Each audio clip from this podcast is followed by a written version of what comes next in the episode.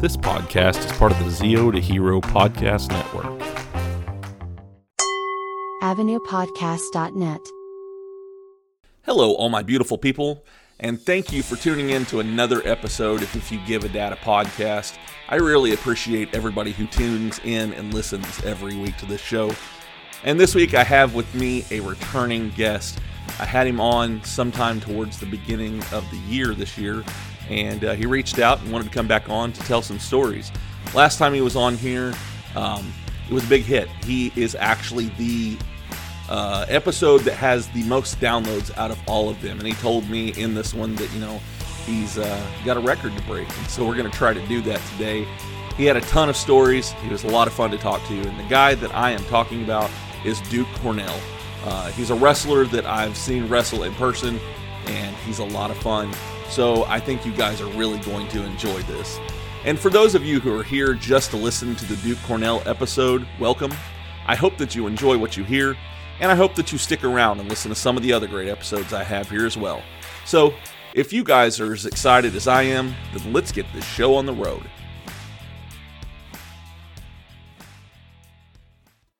If you give a dad a podcast. Hey, Dad. So, where did you actually train at? I made a really good career out of being able to bump, sell, and I had a punch me face. I wasn't about to call you dad, so. Seriously? I felt like I was in an anime or something. people get really mad at those videos for some reason. Like it triggers Really? certain people. Yeah.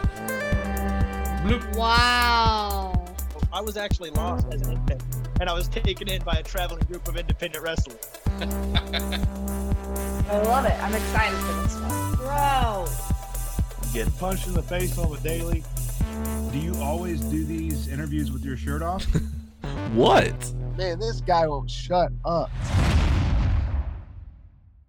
3S360 Moment Video Booth. What it is, is it's something unique. It's not like a regular photo booth. You can put these at any event, whether it be a large one or a small one, and people can make their own videos. What you do is you stand on this platform, and there's a camera that goes all the way around you. You can have people on there with you to do goofy poses or whatever it is. But what it does is it makes these events memorable. We all know that we want to make memories when we do this. We take pictures, we take videos. So what this does is it helps you to make a very unique experience.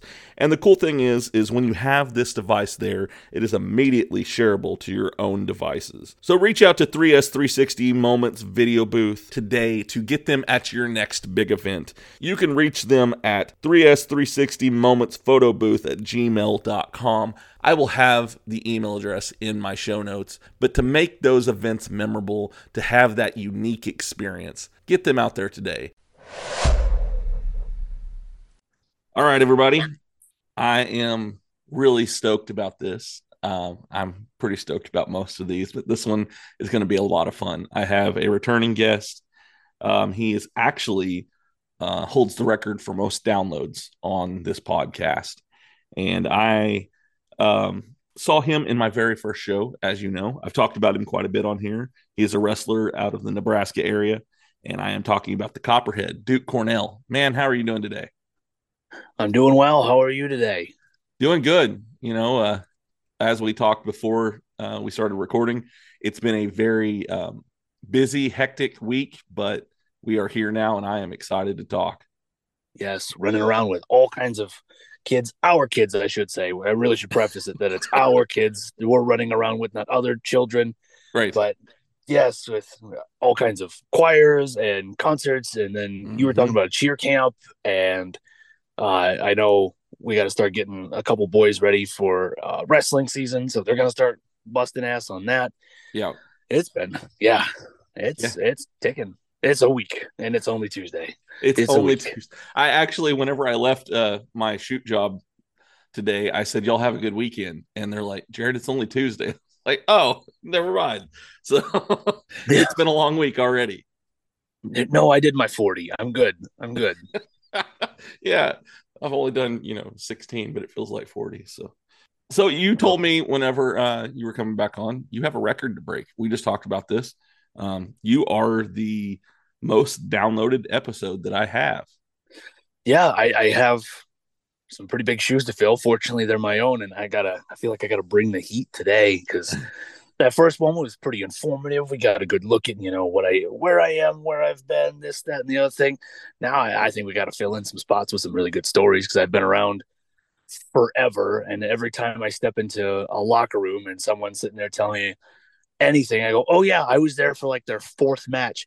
It was actually at uh, WFC, the last show." Uh, I was sitting there talking with uh, old Johnny Dynamite, and, and Uh-huh. it came up about uh, Juice Robinson. Oh, And I was there for Juice Robinson's fourth match. It was in a bar in Moline, Illinois. Uh, he wrestled in front of 17 people, and he looked like bleach blonde Carlito at the time.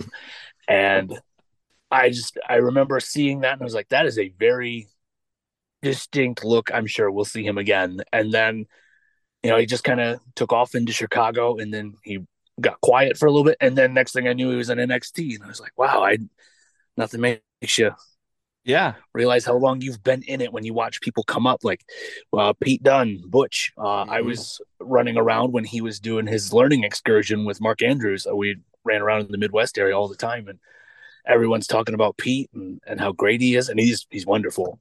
Uh, I just I remember my fondest memory with him is uh, he was way past drunk at a Casey's and uh, he was arguing with the cashier about what the hell 3x chocolate means on a candy bar because Okay. he doesn't understand what the hell Americans are about with what what is 3x chocolate why can't you write three times chocolate what is one chocolate. How do you multiply chocolate? And it was a big argument.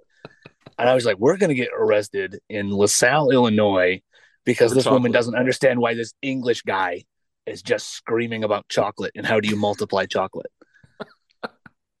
Well, yeah, it, it and you know here in the United States, um, it's all about getting more. You know, so I yeah, I, I could see where that could be confusing, and um, that would have been interesting to see. Oh, it was it was definitely something. We were I was watching him put him down at the bar too. So there's uh, he was having a good time there, and then it was well, we'll catch him on the next one because it was every every couple weeks I ran into him and Mark, Yeah, and then uh, I ran into him at that Casey's, and I was like, this might be the last time we run into each other because I think he's getting arrested. and now he's gone on to do uh, you know really cool stuff in. WWE. Yeah, now he can get how much ever X chocolate he wants. He's he's doing just fine. Yeah. Well, I'm. It, it's funny because you know there's some of them that once they make it, you know they they do crazy things, but uh, they're they're fine. Uh, there's a story I heard about. Uh, you've probably heard this. It was Cody who told the story about Randy Orton pulling a urinal out of the wall. Yes, I have heard that one. Yeah, I mean, there's some of them that are a little untouchable. I guess you could say. Yeah, yeah. I, when you're that high up in the pecking order, you can kind of do whatever the hell you want, whenever the hell you want. exactly. So there's been a lot that's actually been going on with you. You know, I mean, uh, for one, uh, just looks in general, you have um, got rid of the dreads, uh, kind of sh- cut the hair. Yeah. Um, uh, and uh, the last time I saw it, you're not wearing the eye patch anymore, are you?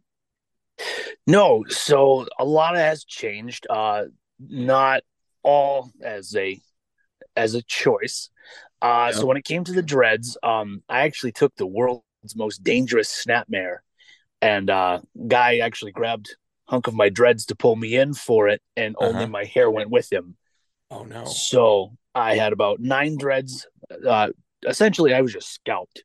Mhm. and it just it all rooted and uh, i looked like lloyd christmas from dumb and dumber if he had dreadlocks for his bangs Oh, no. and so i said well we got to get rid of it all i'm Yeah. not gonna not, not doing this so right. i had a had a sweet buzzed head and i was looking like curious george and uh then when it came to the eye you know i had, had the eye surgeries back in in february Yep. and then i had to have another one back in may because uh i was misdiagnosed with what was going on Oh, okay. yeah. yeah. So I found out my retina was actually shrinking. It wasn't just that it detached from my eye, the whole thing was shriveling. Shriveling. So- oh. Yeah. So they had to pump my eye full of oil. hmm And uh, I have a couple more surgeries that I got to do to finally get things going and, and finally see out of my right eye again. But that's where we've been is uh, I got misdiagnosed and I had to get this surgery, and then I had to get a hole in my iris to let the oil actually run through my eyes as opposed to just pooling in the bottom. Yeah. And it's been a whole thing. So, Wow. but uh, yeah, the the hair's finally growing back. Uh, it's different wrestling. Blind in the other eye now. Yeah. Uh, it's uh, it's been a change, but yeah, it's uh, it's. I think it looks coming together finally. It took a little bit after. I mean, without the hair, I just kind of. I didn't have much of one, but now now it's looking a lot better. Yeah, well, I know that I forgot who it was, but somebody said that they would book you when you brought the dreads back or something like along those lines and everything. Are you going to bring those back, or are you just going to go with a whole new look? I fully plan once we get a little more length here to get the dreads back. Uh, I know I've had a lot of people tell me that if you don't go as long, it's not going to root like it did last time. But Yeah.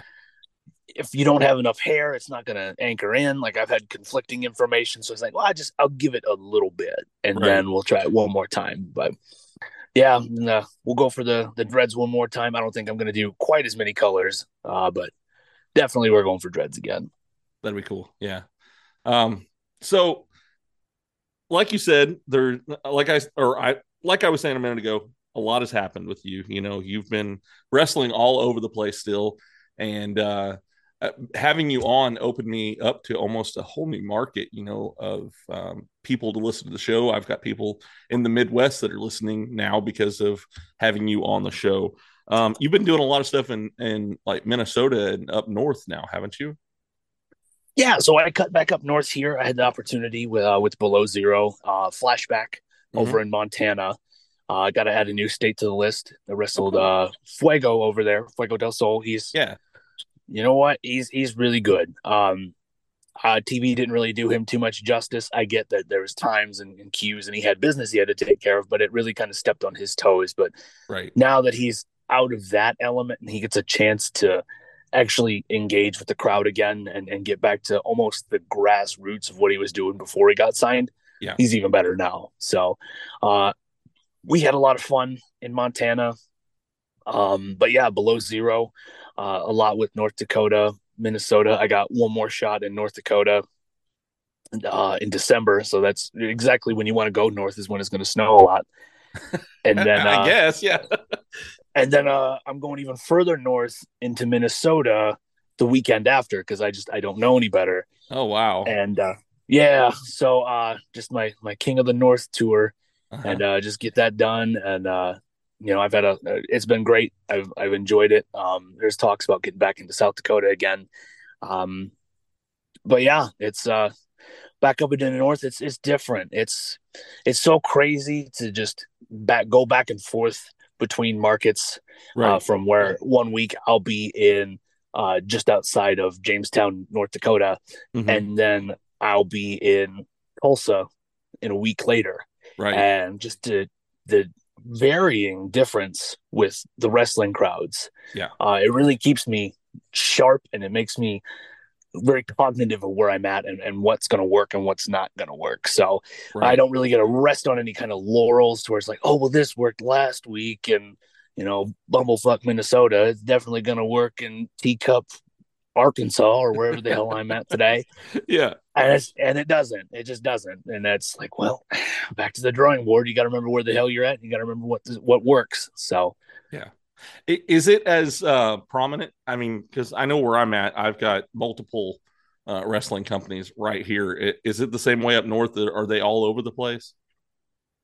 so there was for a while. There was you couldn't throw a rock without hitting three promoters. Right. Um, but uh, now it's kind of thinned out a little bit. Nebraska really only has three, maybe four in the whole state. Uh, Okay. and two of them run primarily in, in Omaha.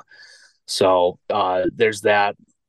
Um, North Dakota, there's two, three sometimes. It depends on if the promoter's in jail or not. Oh, Uh, yeah. Minnesota has just as many promotions as they do lakes, so uh, there's that. that's a lot. Uh, Iowa is kind of I refer to it as a uh, desolate wasteland where everyone's trying to play king of the sandbox Ah, because uh, it's they all use the same twelve guys. It's just different alphabet soup. yeah. Um, but there's about three or four in Iowa right now. Um, there's there's uh, Seth Rollins' little corner of the world where no one touches uh, Scott Yep. County, so they're Yep. they're golden. Illinois, one of them. Um, but yeah, it's uh, it really just depends on the state and the area as to how heavy it really is. Uh, I know when you get down south, you, there's there's always someone, and there's a, a promoter somewhere from another show at that show that wants to talk to you about their show, and then another show, Yep. and it's it's it's very intertwined, and and you know it's it's it's different. It's Yeah. a it's a good different though. Right. Well, I mean, it's this it culture wise, you know, it's just different, you know, going from north to south and everything. So I I can imagine, that, you know, there is a big difference in just the way that they run their their federations and the way they run things, their business wise. So yeah, that that that makes sense to me that you know, um, it would almost be like a culture change whenever you come down south compared to up there. Yeah, it's it, it's really hard to put into words on on the difference.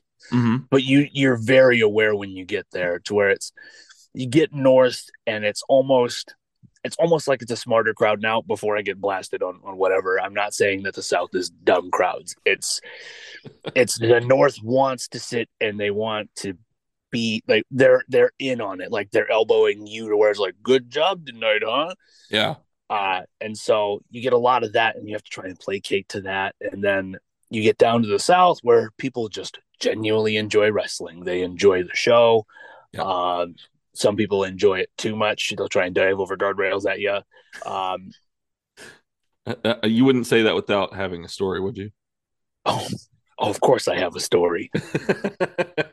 so uh in the south but yeah like uh they just they enjoy it more and they, they they're very appreciative of wrestling and it's not again not saying the north isn't Yeah. appreciative of it Yeah. but there's just it's a whole different type of appreciation to where it's like hey man that was a lot of fun and my, my kids loved it and right. this was great you signed his face and he's going to go to school with that on a monday and everyone's going to have a good laugh and it's great it's great southern hospitality is a real thing and it's not until you you bounce back and forth to where you realize once you cross in getting into like the southern kansas northern oklahoma area to where you're like oh there is a real thing here where it's very everyone's mood changes and they're much more inviting with things Well, you know, it's uh, uh I don't know much about being up north. My wife is actually from Minnesota.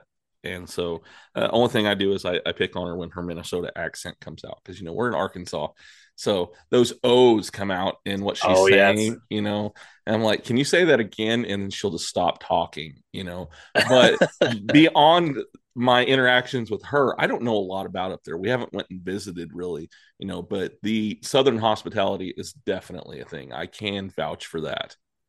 Yes, and uh, to speak to accents, my better half from Rhode Island. So, Oh, different type of accent. oh yeah, we it's heavy New England accent, Yeah. heavy New England accent, and I I love it. I'll just pick out words and be like, just repeat that a couple times, yeah. and she'll make fun of my Midwest stuff because it's because now I've after I've done all of this travel, I kind of have this weird amalgamation of just a conglomerate of accents to where Yeah. there's some stuff I'll say southern, like very I'll have like a, a real deep where there's like two U's in it instead of an O, Yeah. or I've I've been known to throw out the Minnesota a couple times. yeah. I just I've I've been everywhere. I've talked to a lot of people and I just kind of picked up a little bit from everybody. So I'm just uh I'm a little bit of a, a mutt when it comes to how I talk, but when I uh gotta get her going and that New England really comes out and the R's drop off and then there's random R's thrown on words. I've never heard of the word SAR before, but apparently that's when you've seen something. I've saw it. Sorry. And, uh, okay. Yeah, SAR. heard I thought that I thought that was just one of those diseases we were supposed to avoid, but apparently that's what happens after it's been seen. It was SARD. Okay. Uh, I've, I've heard Saint. Yeah, I, I've seen it. but yeah, that was a new one for me. Yep, Saint SAR. It's Mhm. all and yeah, it's it's great. They're just sitting in our house, just listening to all the weird things I'll throw out, and then hearing her New England accent pop through. It's Yeah. you got to keep up. You, you never know what words are actually coming out. Your poor kids. yeah, they're gonna they're gonna sound so cultured because they know what all of these different like regions of Yeah. the United States sound like. And Uh-huh. then here, and then it's just it turns out, well, dad just doesn't know how to talk, and then mom's from New England, so so there was something that happened on Facebook uh, a minute ago, uh, maybe like a week ago, and I didn't know whether to believe you or not. And it was the the picture you posted to Goldberg. yeah, Yeah, because you know, I mean, it's you and it's you were talking about w, WFC, so that's Tim, and he gets all kinds of uh, you know crazy big names to come there to WFC. So I was like, is this real or not? And you still haven't told me. So. but that was for the No. anniversary show, wasn't it? Yes. Yeah. So for the anniversary show, um, there was one of the guys down there. He had posted a picture where it was like Goldberg spotted in Tulsa for whatever Goldberg thing he was doing, but he Yeah. didn't look real happy in the picture. Gotcha. So I was like, ah, you know what? Sure, let's just see what happens. It's it'll be funny. I didn't think it was getting anything more like six, seven likes to where it's like, okay, Goldberg's gonna be somewhere in Tulsa. Got it. It blew up. It got, yeah, it got a lot of traction. I had a lot of messages. I got so many people from my high school that were like, dude, we're so happy to see that you're doing this shit with Goldberg. Can you get us tickets? I'm like, yeah, yeah, absolutely. I can get you tickets, but you got to get down to Tulsa. Oh, Yeah. well, it's like, oh, how far is Oklahoma? Well, from Fort Dodge, it's, you know, nine hours or so. And then they never answered. But they're like, oh, we're so fucking proud of you. You Tell Goldberg I love him. Yeah, yeah, yeah. Oh, yeah. He'll know exactly who I'm talking about.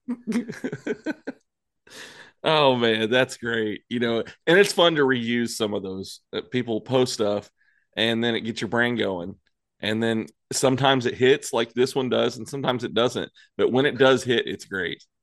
Yeah. And I even messaged him. I was like, hey, I got an alarming amount of messages about Goldberg being on your show. I'm just going to tell you, man, you probably need to pull the trigger and book him because there's going to be some upset people.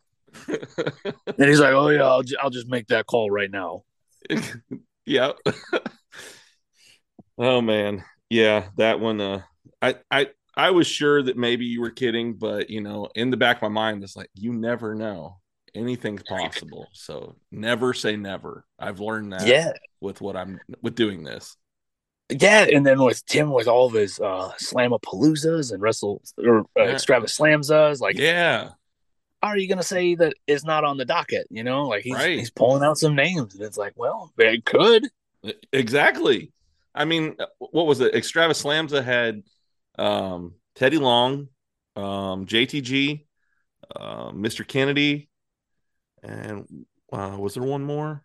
Yep, EC3 was there. EC3 was there. Okay, and he's doing the uh, the This Is Wrestling, where EC3 is coming to do like a seminar and a NWA tryout. You know, so I was, Yeah. wow, that, that's impressive. Yeah, so I mean, how out of the realm is Goldberg at a certain point? So Right. I just thought it would be funny. I just wanted to see what people were gonna do. I was like, there's gonna be seven people that react, and then I woke up and I was like, oh, this has ninety reactions. Shit. All right. Uh, Uh, you, you done done it now, Duke. I sure I stepped in it on this one.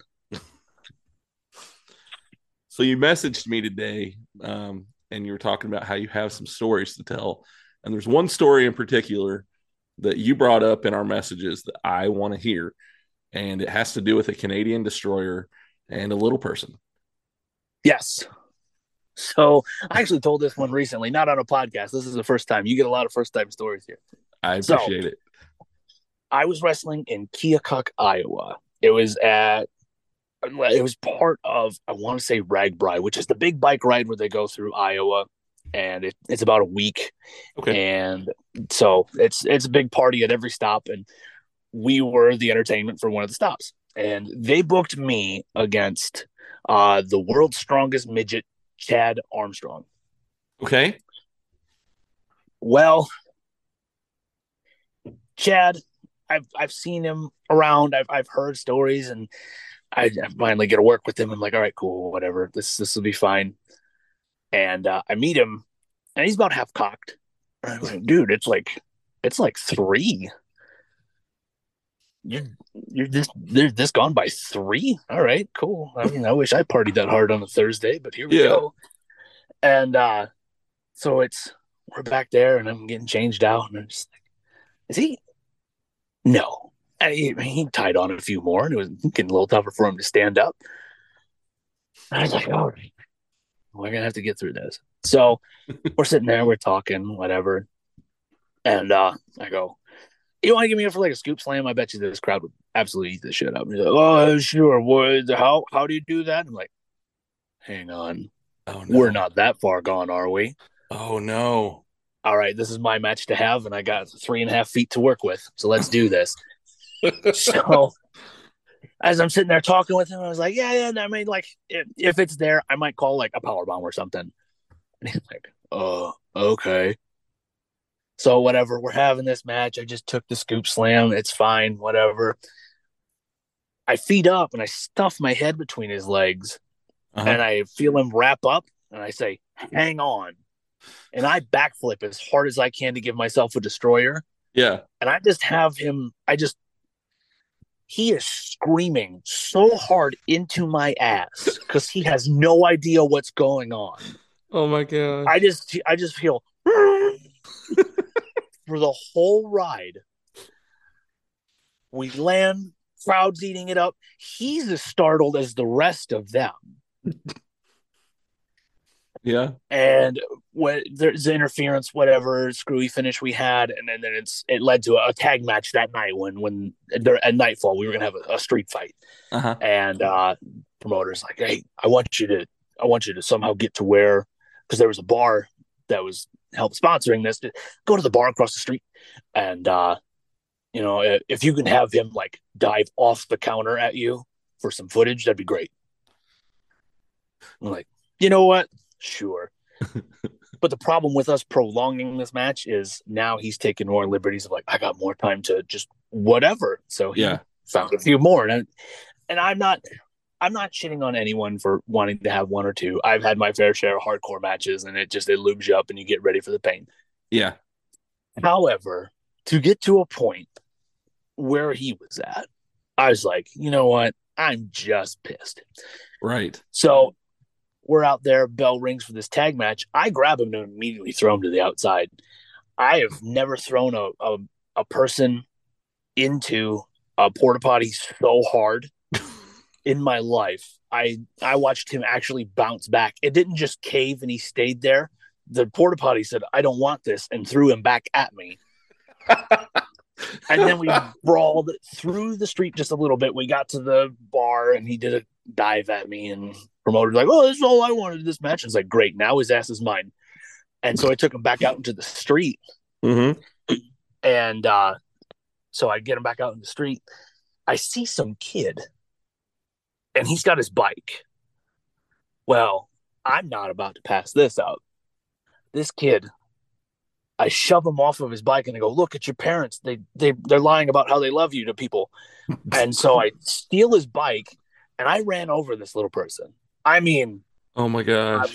full on just ramped off of him, and uh, no regrets. I was I was kind of I, I do try to keep a good sense of professionalism, but when you can't meet me in any aspect of it, I'm just gonna do some shit, and that was one of the shit that I did. Uh, I gave myself a Canadian destroyer to entertain me because I knew this match was not going to go super well, and then I stole a kid's bike and ran over him. So Oh man. I mean, I got my money's worth. People were super entertained. Yeah. Uh, he didn't really have anything to say about it afterwards. Like, I don't know if he registered that I ran him over. Um, well, He if was he just like, hears "Well, this episode, he's gonna be like, "That bastard." yeah, well, if, if if he hears about it, I'll hear about it at some point. But Yeah. I'll, I'll tell him exactly what I thought. Um, It, but yeah, that's that was one of my really good ones. Is that uh, I uh, gave myself a Canadian destroyer with a little person, and then I ran over him later that night. And that is you know they say that you know you're making moments and stuff whenever you're out there that's what they remember is the moments and everything and that's a moment that those people will never forget Yeah, I, you know, I try and do something that's going to be semi memorable. I don't know if it's going to be because I'm running my mouth and I'm funny or if it's going to be some old lady diving over a guardrail at me. That was my first time wrestling in Oklahoma, by the way. I uh, Yeah. I came out and some kid, he was uh, it was for uh, BCW uh, over in Guthrie. I Uh-huh. remember the town this time. Oh, so concussions didn't win completely, but I was in Guthrie and I come out and there's this kid playing around on his mom's phone. Yep. And uh, he's just screwing around. I come out and I just stop and I stare at him. I'm waiting for him to put his ed- eyes up over the edge of the phone. I kneel down and I don't say anything clever. I don't say anything wonderful. He looks up at me and I just go boo. And he throws the phone three rows back. And his mom, because there's now a guy with one eye and dreadlocks and all of the insignia that I have on my coats and my Yeah. gear, Yeah. is now staring at her child and he's screaming and crying. so she dove over the guardrail and got caught by like three security guards. And she's just screaming at me, meet me in the parking lot, da, da, da, just squawking. And the bad part is she was on my left side that was covered, so I didn't even see her coming to react. All Oh, I just no. heard was someone yelling, yeah. and I think that pissed her off even more. They just completely no sold her because I had no clue. it's like, eh, just someone yelling at me, I guess. And if she would have got past him, she would have got me. I don't know with what, but she would have got me. And Yeah. I just, it was just kind of funny in the hindsight of all that. But, oh, So did, she was like a they were a family of somebody that worked at the show too, weren't they? yes. So she was the wife of one of the workers. Okay. and uh he came back to me after the show or after that whole thing and he was hey you think that's funny to scare my kid i was like i didn't know that was your kid but i i can't even say that i thought it was funny but uh i certainly did it Yeah. and he's he's just staring at me and he's he, he wants to say something else and i'm just like all right first day down here i'm gonna go ahead and just put my foot down hey if you're that mad you know do i need to get my glasses and we go talk about it outside or are Yeah. you just gonna go back to the commentary table Yeah. and so he went back to the commentary table and I was like, oh, good, because I didn't know where the hell I put my glasses. so, yeah, we uh, we had Did a they- fun discussion with that. Did they book you there again? Oh, we had I had actually done two more for him, and that was it. Okay. But yeah, he was uh, Tommy was all about it. He thought it was great. He he was talking about it. He's like, I even gave him extra money, and I was like, dude, if you gave me extra money, that means you were going to skimp me on my actual rate. But neither yeah. neither here nor there.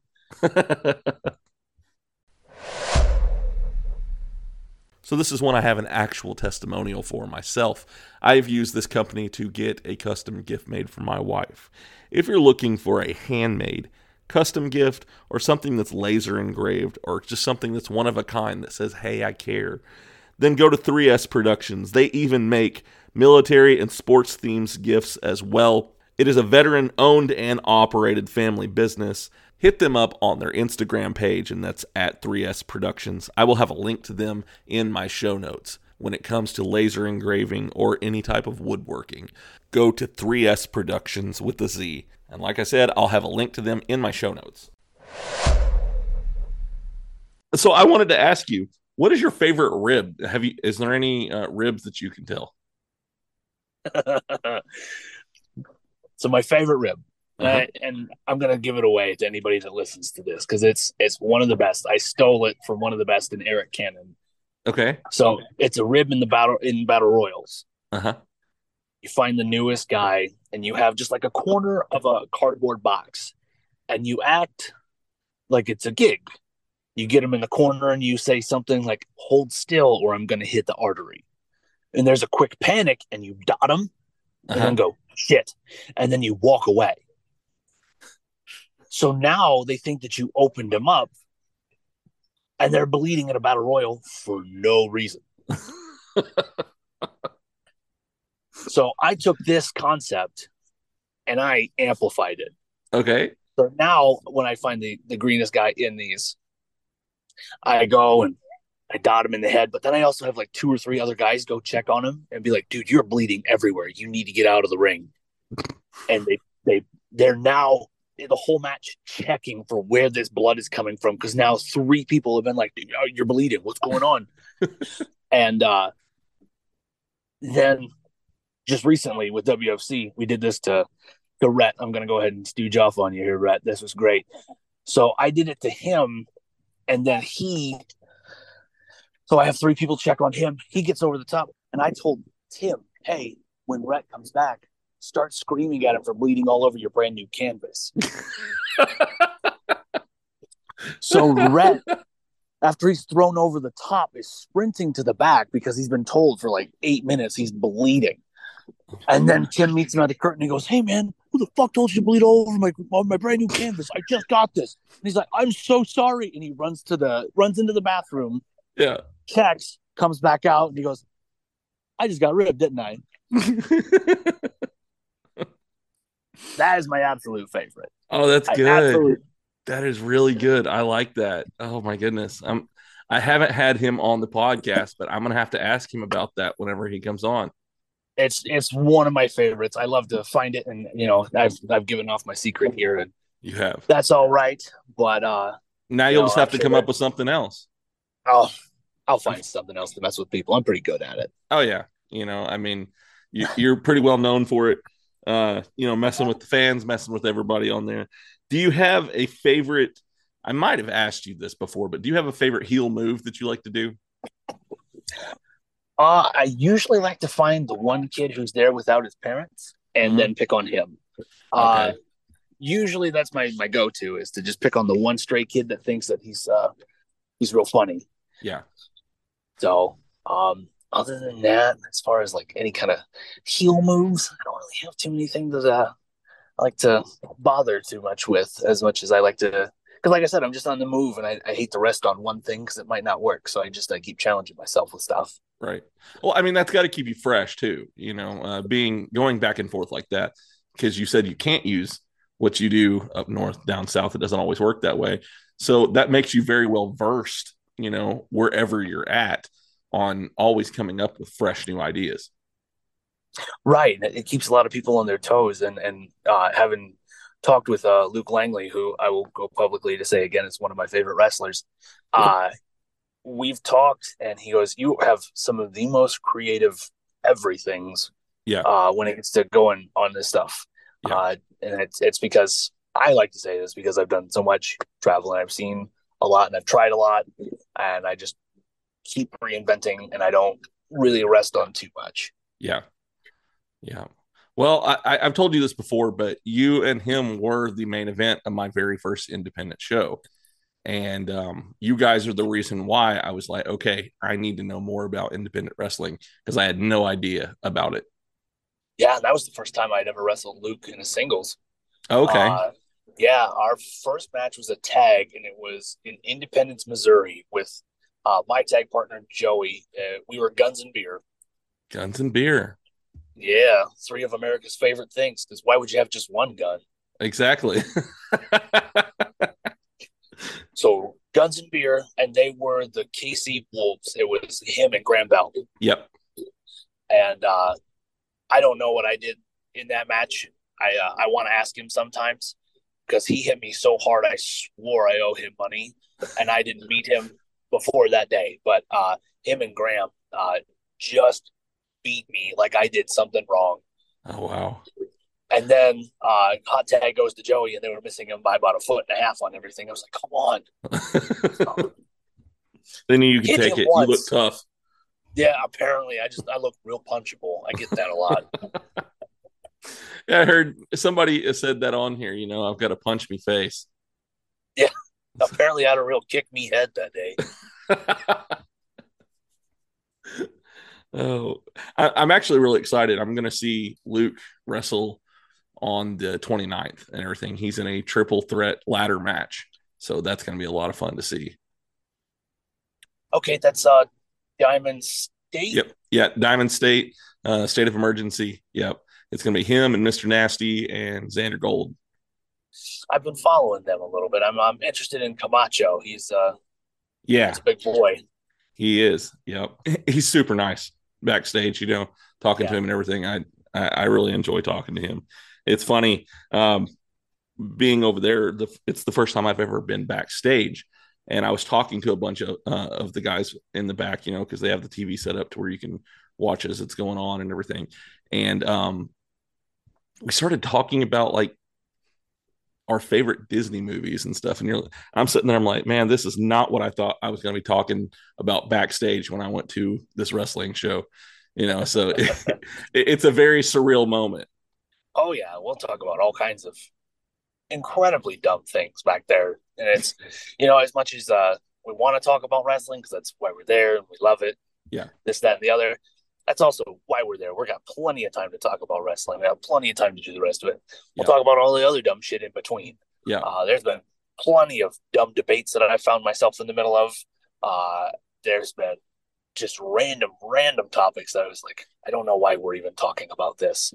Uh, but it was just, uh, there was one day we had, it was, oh, it started out as just the first portion of a road trip from Omaha to Minot. We had a TV sitcom tournament Uh-huh. like a TV dad sitcom tournament, and it was there was 32 brackets, and we broke it down to the final two, and it was uh, the dad from uh, Malcolm in the Middle, Yeah. and it came down to Carl Winslow. Okay. From So Family Matters. Yes, Yeah. So we got down to these two, and we narrowed it down. There, was 32 contest. I didn't even know we had 32 TV dads to pick from. Wow. but we were it was a, a 10 hour discussion to get to the final four and then we got to the locker room and now we're like all right we got our final four of dads we got to go and then everyone wants to jump in well hang on how did he get knocked out it's like well we didn't figure tony danza is actually going to go build a deck and like he's not going to be the one who actually helps out in these situations ray romano is definitely not packing a good lunch for his kids so he's not a good dad you know it's the dumbest things to narrow it down on what made a good tv dad That's funny. Where, uh, where did Danny Tanner rate on there? Danny Tanner got to the Sweet 16. He did. Okay. Yeah. Um, Yep, he knocked out Ray Romano in the first round, but then I oh god, who knocked out Danny Tanner? I don't remember, but he didn't make it very far. Huh. Well, I man, that that's interesting. Now, now I'm wanting to know. I want to know about this now. that could be a whole episode. It, should- I mean, we we took ten hours and then we debated on the final two. I don't even remember who won. I, I think we just went, you know what? They're just great TV dads, and we walked away from it. Yeah. I was like, this spent so much time. It was it was a lot more involved than the best Santa Claus brackets. Uh, we got to uh, Tim Allen, and we said, well, by Ric Flair rule, since he killed Santa, to be the man, you have to beat the man. He beat the man. He is Santa. This this tournament's over, and it it all fell apart within the first like three matches. Well, I mean, that's a that's a really good point, though. I mean, you can't go against what Ric Flair says. I mean, he the man knows what he's talking about. Exactly. Yeah, because he's the man. So like he set the rules, Yeah. and to be to be him, you have to beat him, and he beat Santa, so he was the best Santa. But these are the dumb shit things that we talk about, and it's you know we, we all love wrestling. We all talk about the dumbest shit. Like you, you can ask uh, my guys down here. My favorite one to sit and argue about is why Stone Cold had a promo with Deborah about the cookies, and he got hit in the head with a cookie sheet, and then what? And was like, as I was saying, and then went back to talking about The Rock and Kurt Angle. Like he didn't just burn eight minutes with his wife in the ring about cookies. He's like, why do we even have this? Why was this a thing? It was entertaining, man. It was entertaining, but I lose sleep thinking about it. I, I I haven't really thought about it that hard though. So uh, now I know what's going to keep me up tonight. Thanks, man. Yeah, well, I'll just shoot you a message at two in the morning and be like, but why, man? and you'll know exactly what's going on, but why? yeah, yeah. So, do you have anything that's coming up that maybe you want to talk about? So let's see. Coming up November. I usually with my holidays, I usually try and take it uh, take it slow, just because I want to spend a little time with kids and family. Because for 10 and a half months, I'm running and gunning as hard as I can. Yeah. Uh, but December, I have my one show up in it was around Fargo. It'll be for Below 0 Mhm. and and that's December 10th. Okay. And then the 16th, I have another one uh, in Thief River Falls, Minnesota. Okay. And that's uh, that'll be my last tag match here with uh, Joey Anderson. Okay. Um, it's uh yeah he's uh he's talking about it might be time and uh so we're just making these last matches count and we're going and, and hitting the places where we've had a lot of success with our friends and uh you know just kind of send him off on a high note high rolling and uh we'll see where where it takes him afterwards i mean we never always really retire i'm sure he'll come back and we'll have one more or two more Right. but uh you know this is uh if this is gonna be it for him we want to make sure that uh it's memorable and it's Right. not just some humdrum tag matches and uh you know we actually have a good time so Well, that makes sense. You know, uh, and and you're right. There have been a ton of them who have quote unquote retired, and then a few years later been like, "I'll come back for one match," and then the next thing you know, they're they're doing it pretty much full time again. right and then and, you know I, who am i to shit on that i love terry funk but he's had Yeah. 86 retirement shows and even though he's passed i still think he's got one more in him like i just i don't Yeah, we don't ever really go away yeah. so That was a rough week, dude.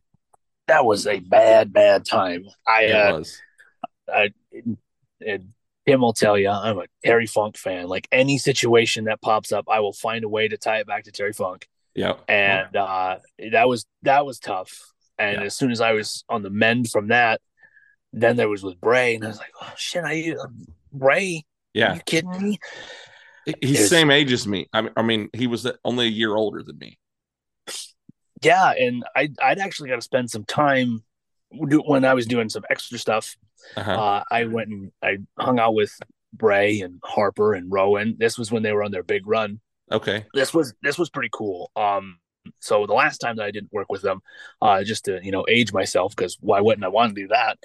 Uh, this was when Titus O'Neil was on his first big singles push from Darren Young. So okay. this really goes back into the archives. Uh, they were teaching Titus how to wrestle like a big man, so they sent Fit Finlay out to Uh-huh. show him how to do it. And, and you know, he's Fit Finlay is the biggest five foot eight man I've ever met in my life Exactly. Yep. and uh so he's teaching Titus and teaching him how to work around and, and I was sitting at ringside and so they waved me in to, you know, have Fit Finlay beat me up. I was like, Well, this is this is it. This has been a good run. And uh Fit was like, You're big, you just you just move him. And so he picked me up under my lat and he grabbed my trap on the opposite side and just hooked me. And I didn't have much of a say in the matter. I Yeah. just went.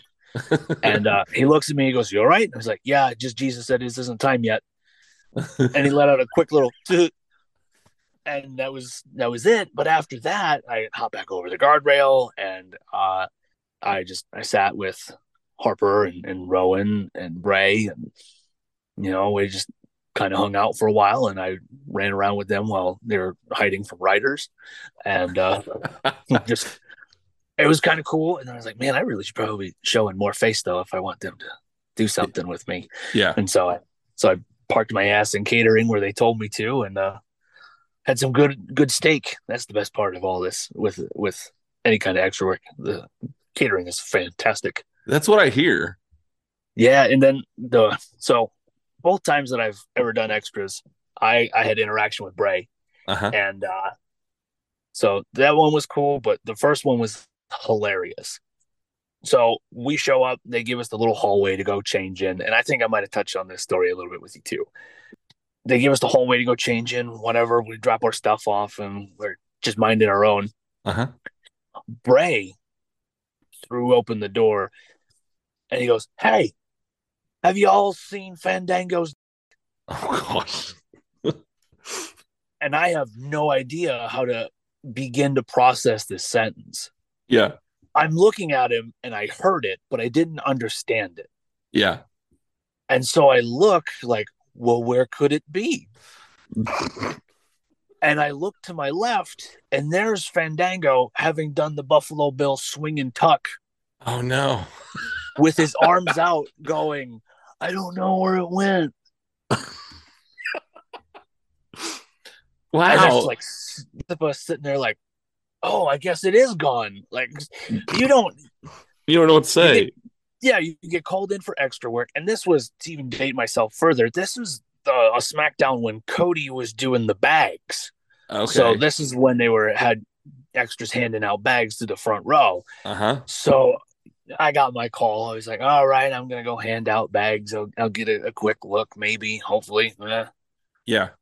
And then here I am. I've just dropped my bags off. I've shook hands with everybody. I made sure that I checked in, and then now I'm on a scavenger hunt for Fandangos, and I was not prepared to go to work that day. That's that's not one I, I I did not expect. You didn't tell me that one last time. That's a new one for me. Yeah, I got I got a million of them. I have so I there was what year was this? Was 2010, 2011. I worked uh gathering of the juggalos one time. Oh, And this was yeah. And you know what? It's that's got to be interesting. It is it is the most out of body experience you can have. Um I didn't partake in the activities on the uh you can find it on their map. It's called the drug bridge. Uh I didn't Oh partake wow. in the festivities. Uh Yeah. there was a guy that apparently partook too much and he put together a sign that said uh we'll break my arm for 300 bucks. And uh and he's very proudly holding the sign up. He goes, I spent all my money on drugs. I don't have any money to get home. I'll break my arm for three hundred dollars. Oh, and I was there with my buddy Donnie Pepper Cricket. yeah, and, I- uh, I know him. Yeah, Donnie's great. I've, I've he was my first and second match. He I've known him forever. Okay. So we're going, and he has the sign up, and then Donnie stops, and he looks, and he goes, "But can I break your arm for three hundred dollars?" No, no, no. I'll break my arm. It's it, I'll I'll just do it.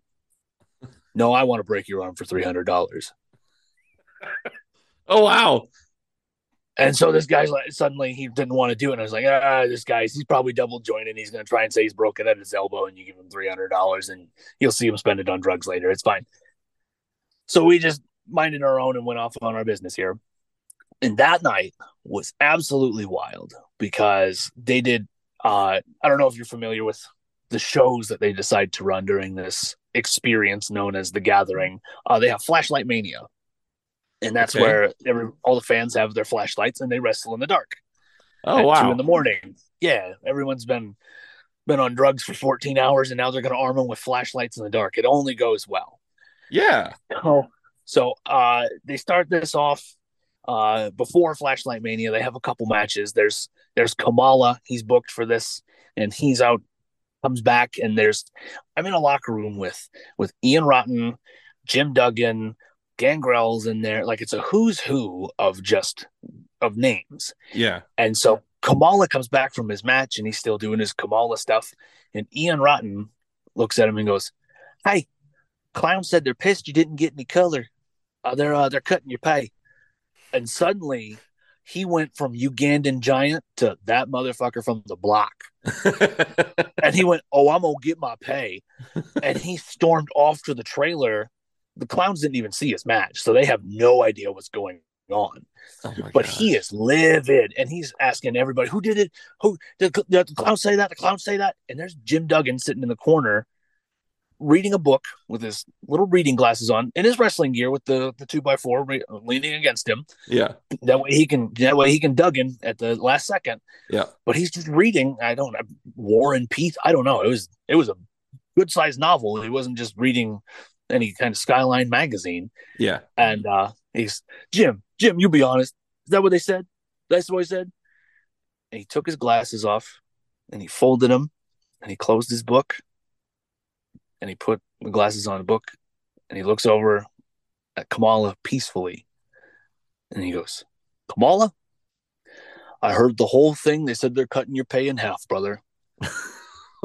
Opened his glasses back up, put them back on his face, opened his book, Oh went back to reading.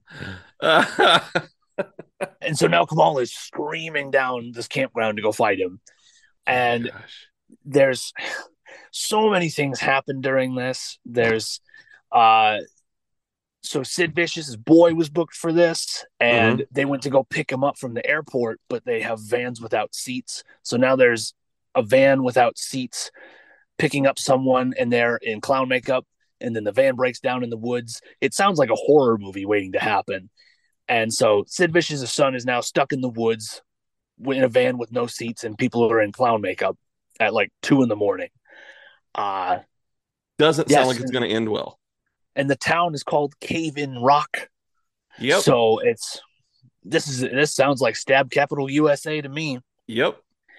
And also this night was when uh Tila Tequila got uh all kinds of cups of human excrement thrown at her.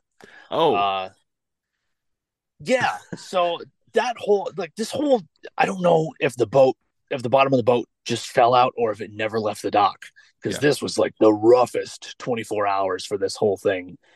Uh so she went on at like midnight or whatever. Everyone's probably a little tired because they've been on drugs since Tuesday. Yeah. And you know, she's just she wasn't that entertaining. And I'm sitting here with with uh Chris Hero and Colt Cabana, Daivari, uh, Arya Daivari was there. I'll pick up all these names that I'm dropping here in a sec. I'm But I'm it. sitting here with these guys, sitting here with them watching this concert, and like people are starting to peter off and walk away. And I was like, oh, I feel bad for her on this one. Yeah. And so she does what she thinks she needs to do, and she starts removing articles of clothing to keep continuing performing, and so people will be a little more interested. Uh-huh. and it, it kept a little interest but then then the music happened and they're like well maybe not and so they start to peel off again and she takes to the microphone and she is just you know screw the clowns screw the juggalos this that the other well people don't like that so now they're throwing trash but the trash isn't making it so this brain trust has now went well we're just going to go throw cups of pee at her Oh. so now they're hitting the oh. urinals or they're hitting the porta johns and they're scooping it up and trying to hook it at her and it's not quite making it. Like, well, what's heavier? Okay. So now there's people with poop in cups and throwing it at her. And one guy apparently thinks he evolved the rest of this group and went, I found a brick and threw a brick at her. Oh no. I watched her get grazed with this brick. And that's when we left because I'm like, I'm not Yeah. I'm not witnessing any more of this shit. So Right. we we ran back to go watch Flashlight Mania with Bullet Bob Armstrong and Cowboy Bob Orton uh, to start the whole thing off. At it, they even started late, so it was like three thirty, four o'clock in the morning for Flashlight Wrestling. Jeez. Yeah, Yeah. I- I've heard stories about, you know, the gathering of the juggalos and stuff. And uh, especially from like, because they have comedians and stuff there sometimes too, right? yeah, yeah. It's it's a it used to be about three or four day festival, but I think they started losing too much money and they just keep it down to the weekend. But Right. yeah, that's I remember hearing a story about one of the uh, comedians and how like he started going after like one of the guys in the crowd that was dressed up like a clown and stuff, and they all just started chanting "family" at him. It was like "family," you know, and it was very Yeah. intimidating uh, situation that happened. So Oh, yeah, I've it- I've heard some crazy stuff. it's it's wonderful to experience, but if you're there too long, it gets to feel a little culty, especially when they start these family chants at you. Yeah, Um, I wrestled for them one time when they were over in uh, Council Bluffs, Iowa, okay, and uh, it was me and my tag partner Brian, Brian God at the time, uh-huh. and it was against the haters, and the haters had all kinds of crazy heat at this time, and so we're having this match.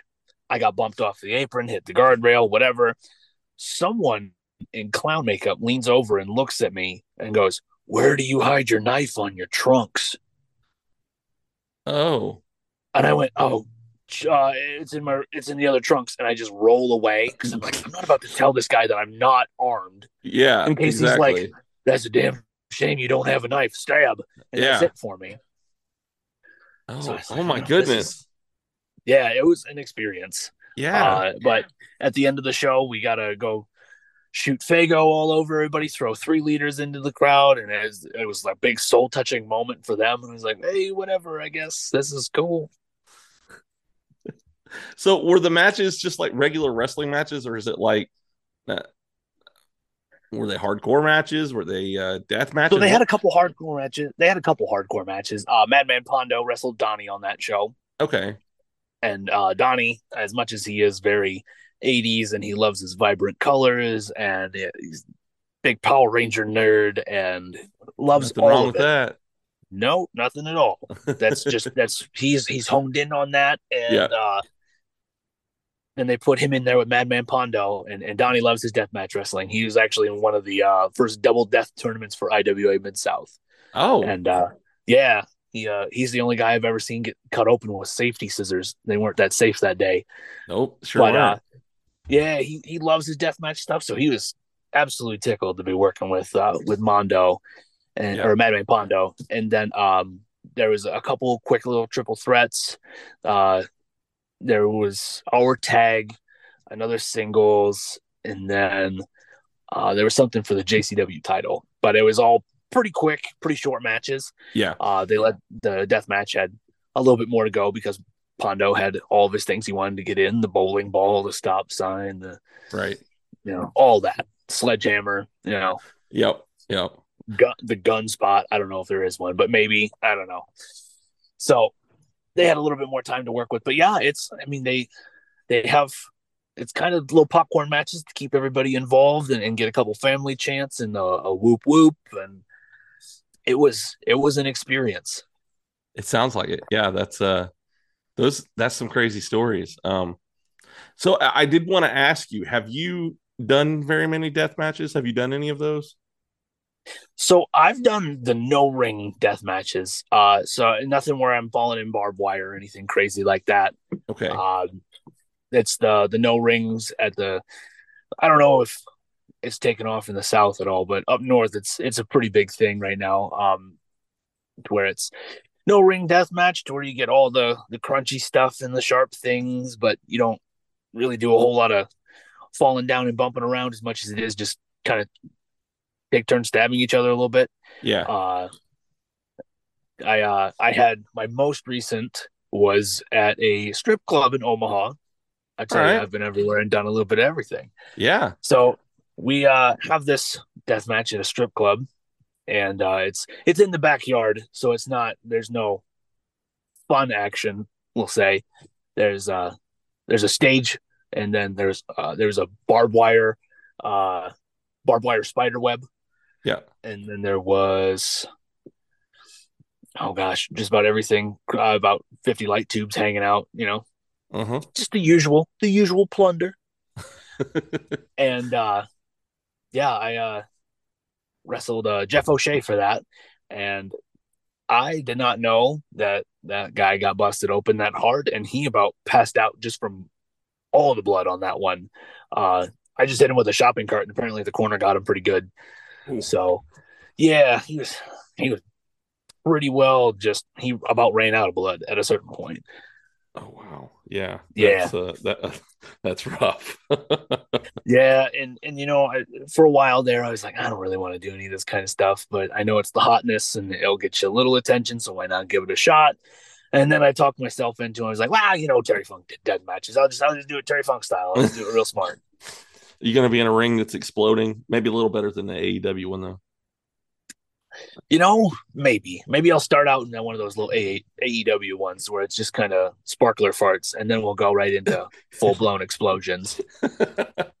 yeah, I watched the uh, Dark Side of the Ring where they were talking about uh, uh, what what company was it in Japan that did all those insane matches, and Terry Funk worked with them a lot.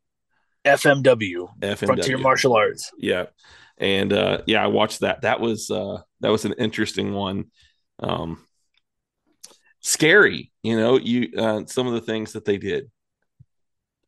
Yeah, yeah. I was. I remember that one where they were talking about uh the tag match where the the ropes were on fire. Like- Yeah, And before they even got to it, I was like, well, wouldn't that pull all the air out of the ring because it needs to feed the fire? And then the next line was, yeah, and there was no air in it because it was feeding the fire because the flames were so high. And yep, ah, yeah, no, that sounded like a bad idea. Okay. Yep. Man, this has been a lot of fun. We're actually coming up close to a close on this. I'm sure you probably still have a ton of stories to tell. Um, that's why we'll have Oh, to yeah. plan for a part three of having you on here. Yes, I've I've been around. It'll be 15 years in December. 15 So years. yeah, I've I've gone a lot of places. I've done a lot of wild things. Uh, I that I mean I, I could go on to just talk about all kinds of random shit. Yeah. Um, but yeah, we'll just have to schedule for part three because I got I got stories to go, and it seems like anytime I'm in the car with my my guys over here, uh, shout out to Brixton Nash and and Jameson McGregor and and Nino Hatchet. They're my they're my uh, up and comers in the area. Uh, right. Good talent. I'm trying to drag them down south once they aren't so busy up north. I've, I've explained to them, hey, you can split your schedule where you can work in the south in the winter where it's not ice. Right. A little safer And- to drive. And then, you can work in the north in the summer where it's a little cooler as opposed to the oppressive heat that is known as Oklahoma, Yep. where it's 110 degrees at nine o'clock at night. Yep. I'm like, you you can split this. It's okay. And like, I, oh, you know, we're, we're loyal. It's like, I get you're loyal. That's great. That's cool. However, it's a lot easier if you just do it this way. And then they'll get it because, you know, if you're not there all the time, you don't saturate the area and then you create a demand for you and it works out as a business. But Exactly. Exactly. So if people But, want to uh, follow you online, how can they do that? so pretty much everything is at Copperhead Duke, uh, Duke Cornell on Facebook. Um, and I don't have anything crazy. I don't, I don't TikTok. I, uh, I have too many kids to TikTok and feel good about myself. Yeah. Um, You could I put highlights that's- up on there. I, you know, that's another thing I got to get doing is another highlight reel because there's, you know, I have dreadlocks in those, so I should probably get that updated. Uh, Yeah. yeah, I mean, I don't know. I, I feel like that's a that's a young person's game, and you know, even though I'm wandering around at 35, um, you know, I uh, I feel like that's uh probably a little more in the mid 20s and down, so I, I stick away from it a little bit. Shoot, I'm on it. I'm I'm the same age as you. So, you know, if if you're too old for it, then I am too. No, I just I- got I have a 16 year old daughter that's all over it. I have Yeah. 12 year old that's all over it. And like I feel like I'm right at that cusp because there was an article that I had read one time to where it's like at 35, new technology starts to bother you and it's now a nuisance. But everything before that, you'll be like, oh, receptive and adaptive to it. Yeah. I'm right at that line where I was like, this seems like a pain in my ass. And I only know it's it's only going downhill from here. yeah.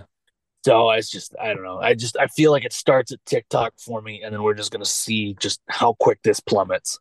I I can definitely see that. I also heard that at 35, you either you pick one of two hobbies, and that's either um, history, like world history, or um, smoking meat. And I have picked smoking meat. I am picking out my smoker for the summer, and? I'm ready to go. Yes. Are, are you going uh, it- uh, like pellet, or are you going to go like the old style with the wood chips and stuff? See, this is where I'm keen to do my research, and I really am kind of leaning toward the wood pal or toward the the wood chips. Okay, I'm really Um, leaning toward that. yeah, that yeah. I I mean, you have to kind of stay out there with it. I mean, that's a reason to drink beer for the day. Yeah. yeah. So I mean, uh, kind of the plan. You do a little day drinking, and then have some meat when you're ready. Exactly. Yeah. I actually, one of my friends, I took a trip to Texas to Texarkana. Uh, it's actually been two years ago now that I think about it. But um, I went down there and went to his dad's place, and they had converted, you know, the the Coke refrigerators at Walmart that are right by the cash registers and stuff. Yeah. They took one of those and converted that into a smoker. Okay. it was That's- really cool but you know I, i've seen all kinds of things i saw one where these people took a filing cabinet and made a smoker out of it You know, I've seen something like that. yeah but um, That's pretty I- genius. it is you know it, it takes some in, ingenuity to come up with that stuff but i me i'm going to be the lazy one and i'm probably going to end up getting the electric one so the pellets and stuff I, that's there's nothing wrong with that. I just yeah, you know, I just I feel like I feel like wood chips is I'm gonna be a wood chips guy and I'll be that wood chip snob and I'm Yeah. judging everybody else. I feel like that's gonna be me by 40 as I'm just I'm gonna rate my friends on the wood chips they use in their smoker. so by the time you're 40 you're going to stop talking to me altogether because you're going to be like that dude uses electric Hey, that's five more years of stories that we got until it comes time. And That's find out true. you got that electric one and like, nah, you know, hey, I got I got literally anything else going on. Uh Yeah. we'll try again. well, man, it has been great talking to you tonight. I've really enjoyed this. I've enjoyed the stories, and uh, I, I can't wait to see you wrestle again and see what you're going to do next. Yeah, I'm uh, I'm excited to dip down a little more into the south. I've been talking with uh, Diamond State actually, and we're getting something figured out for next year. Awesome. Uh, I I know he's kind of had his schedule full for the year, and I'm you know Yeah. I'm not going to sit here and press him. So, Yeah. but yeah, we've been uh we've been back and forth on that. Um, trying to dip down into Texas. Been trying that for a, a while here. So if anyone's listening, you know, go ahead and put a word in for a brother. Uh, Montana's on the docket for next year. Um, Wisconsin, we've talked about that a couple times. hmm Yeah, it's really just trying to hammer out more of these states. Back to Tennessee because I love wrestling in Nashville. They have. Uh, I'm I'm a foodie. I'm a fat kid at heart, and you know when my metabolism slows down, I'll show it in more than just my heart. But uh, there's a great restaurant over there, Edley's. It has the best catfish I've ever had in my life Okay. and they have one of the one one of the most delicious pecan pies I've ever had, and that's Huh. coming out of Tennessee and not Georgia. So, and I've had pecan pie in Georgia because I wrestled in Atlanta a couple times. So, okay. yeah, it's yeah. At least if I can if I can get back to Nashville to just eat it, at Edley's, I'll be fine. I'll I will go put over whoever in whatever amount of time. As long as I get Edley's afterwards, I'm fine. So anybody in anybody in Nashville looking for someone to count lights, I bet you I can do it better than anybody else. Have you had the pecan pie with the chocolate chips in it? I have not yet. Oh, it's so good, man. You've got to try it. That sounds like it's it takes it to the next level. I, I got to try this now. Yeah, it it's delicious. I'm a pie guy. You know, there's people who are like, "Oh, I like cake or stuff like that." I'll always go for pie first. Oh yeah, I will. I'll go on my way for a good pie. Yep. Uh, I'm I'm like the I feel like I'm in a, a minority in the Midwest, but I love a good key lime pie. That's good. yeah. Yeah. Yeah. I seem like I'm just surrounded by to where everyone's like, but eh, that that's a weird way to say apple. Well, apple's great too, but key lime's really good. Yeah, but that's that's not cherry. You got it. there's a southern one that my grandma used to make, and not a lot of people know about it, but it's one of my favorites, and that's raisin pie. Shoot. Oh, I was gonna say, is it shoofly pie? Because I, I can get down with shoofly pie. Shoofly pie. What's yeah, it's basically it's basically molasses. It's just a molasses pie. Oh, I've never had that before. Is that a northern pie. thing? No, I, it's actually uh, something I got down in the south when we were in Georgia. Really? Okay. I'll Yeah. have, I'll have to look that up. I, I've, I've never had that one, but uh, no, raisin pie. My grandma used to make it. And, Okay. Uh, they called it dog tick pie a lot of times, but you know it. Oh, it's so good. I, I you know what? I do want to give that a try. Yeah. Um, I- I'm a big fan of grapes and raisins and all that stuff. So, you know, the first time I saw it, I thought it looked nasty, but then I tried it and I was like, all right, this this is good. So now my mom has kind of kept the tradition going, and every year at Thanksgiving now she makes the raisin pie. Yeah, I was the same way when I saw uh, rhubarb cake for the first time. It just it seemed wet and unappealing. Yeah. And then I had rhubarb cake, and I was like, oh my gosh, there's no other way to do this. You know, that's one thing down here is rhubarb is not a big thing, but my wife, you know, being from Minnesota, she's like, "Oh, rhubarb, that's that's good stuff." And but I've still yet to try it. Yeah, you got to get the the rhubarb strawberry or strawberry rhubarb pie. That's where it's at. Yeah, yeah, a little tartness to it, isn't it? Yeah, it's a little tart, a little sweet. It's really good. All right. Well, it sounds like we're going to end up. Uh, I'm gonna have to go find some pie after we get off here. Yeah, I was gonna say we turned this into a pie cast. All right, man. Well, you have a good evening, and uh, like I said, I can't wait to see what happens next with you. You have a good night, man. You too. Hey, listeners.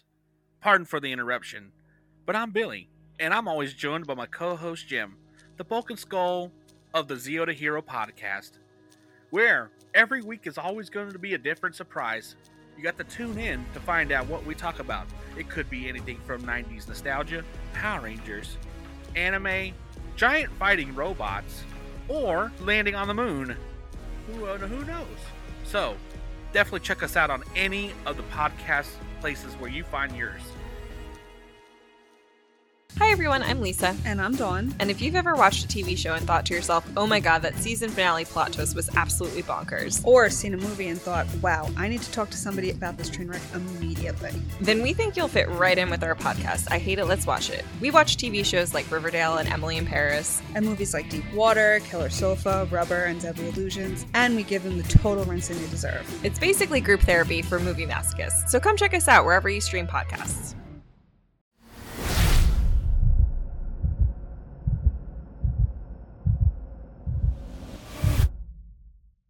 All right, everybody. I hope that you enjoyed that episode with Duke Cornell. I, he was a lot of fun to talk to, and I think that we're probably going to end up setting him up to come back on sometime towards the first of next year so we can tell some more of those great stories. And I just want to say thank you to him for being on the show. I know he's a busy guy, and so having him on is always a real treat. So next week, um, I'm actually going to have a guy that we talked about a little bit in this week's episode. I'm going to have Angel Camacho on with me. We're going to talk about anime and we're going to talk about comic books and wrestling and how we got started in it. It's a really good conversation, and I think you guys are really going to enjoy it. So make sure that you tune in next week to hear that episode. So I want to give a shout out to my podcast networks the OIW Podcast Network, the Zeo to Hero Podcast Network, and the Avenue Podcast Network while you're waiting for a new episode of I iGadapt to drop, make sure that you go and listen to one of these networks to find other shows. You know, they have all kinds of great content, whether it be a travel podcast or if you want to hear uh, unique stories, go and listen to these places. That way you can hear something while you're waiting on new episodes of this.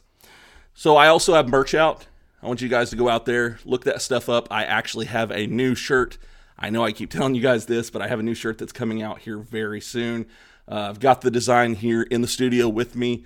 Uh, we'll be making a uh, mock up of it here soon. That way you guys can start ordering that one. But I also have the other, the original shirt still here. You can get it in different colors. Make sure that you go and look that up. My wife does all this stuff for me. Make sure that you hit up her business as well. It's Cups and Tees by Stasha.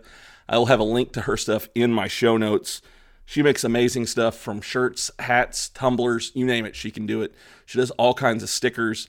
Um, all of my merch. She also does some of the merch for Diamond State Wrestling that you've seen. So make sure that you go out and give her some love as well. So I want to give a shout out to D.Cure for making my ending theme song for me. Thank you for that.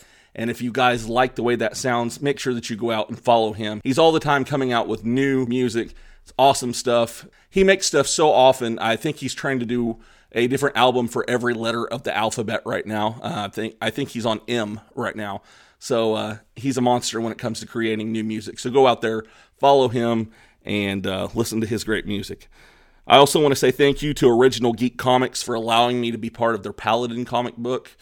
If you guys want some really good new content when it comes to your comic books, go out there, follow Original Geek, and start looking at their stuff. They've got amazing content. And as you know from last week, whenever we talked with Nick Helms, um, we talked about how they're kind of expanding and they've got different parts that are coming in. You've got the music that's coming in, you've got novels and all these different things. So go out there and give Original Geek some love. Also, I am a part of Diamond State Wrestling. You know that I was doing the rare cut with uh, Jamie Rose, and now him and Jake are doing that show because I am about to start a new project with Diamond State Wrestling. And you'll be hearing about that here really soon. So make sure that you stay tuned and up to date with everything. That way, whenever my new project comes out, you can jump right into that as well. So, as you know, I'm all over social media. You can find me just about anywhere. Just go on a search engine and type in If You Give a Dad a Podcast, and you can find me on pretty much any social media site. Or you can type that into Google, and I should be the first 10 to 15 results that you find on Google. Also, if you want to send me an email, send it to giveadadapodcast at gmail.com. I look forward to hearing from you guys. If you have somebody that you would like me to bring on the show, I will try my best to get them on here, but let me know who you want. I had somebody reach out recently and ask to have somebody on the show, and I've got it set up. Here in the next few weeks, you will be hearing that person come on the show. As you're listening to this, make sure that you go out and rate and review this episode, like, share, and subscribe to it. That way, Um, when a new episode comes out, hit that notification bell. That way you'll get notified every time there is a new episode of If You Give a Dad a podcast. And the more people that rate and review this show, the more likely I am to be recommended to somebody new. Um, I posted something today and I thought it was really cool. I'm very excited about it. You guys have heard me talk about um, being on FeedSpot's top 50 dad podcasts, and I started out at number 25 and then I moved to number 22. Now I am setting at number four on that list. So I've moved up that chart really fast, and it's all thank you to all of you who listen to this show. You make that possible, and I appreciate every single one of you for listening to this episode and listening to this show. So, we've come to the end of another episode of If You Give a Dad a podcast, and now it is time for Billy's favorite part of the episode and that is Dad Joke of the Week. Did you hear the rumor about the butter? I'm not going to spread it. Seriously? All right, you guys. I love you. I hope that you have a wonderful week, and I will see you next time. Bye.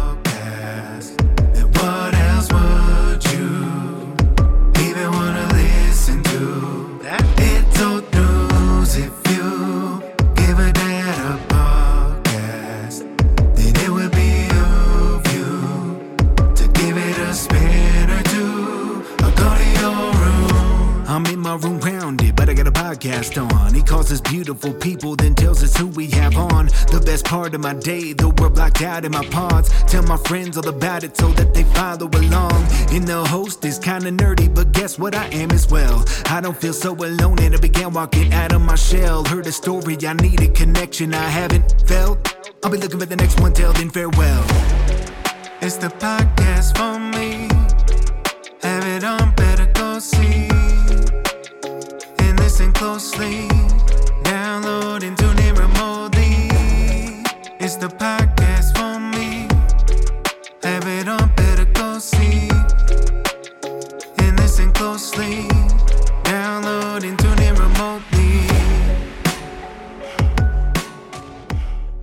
This podcast is part of the OIW Podcasting Network.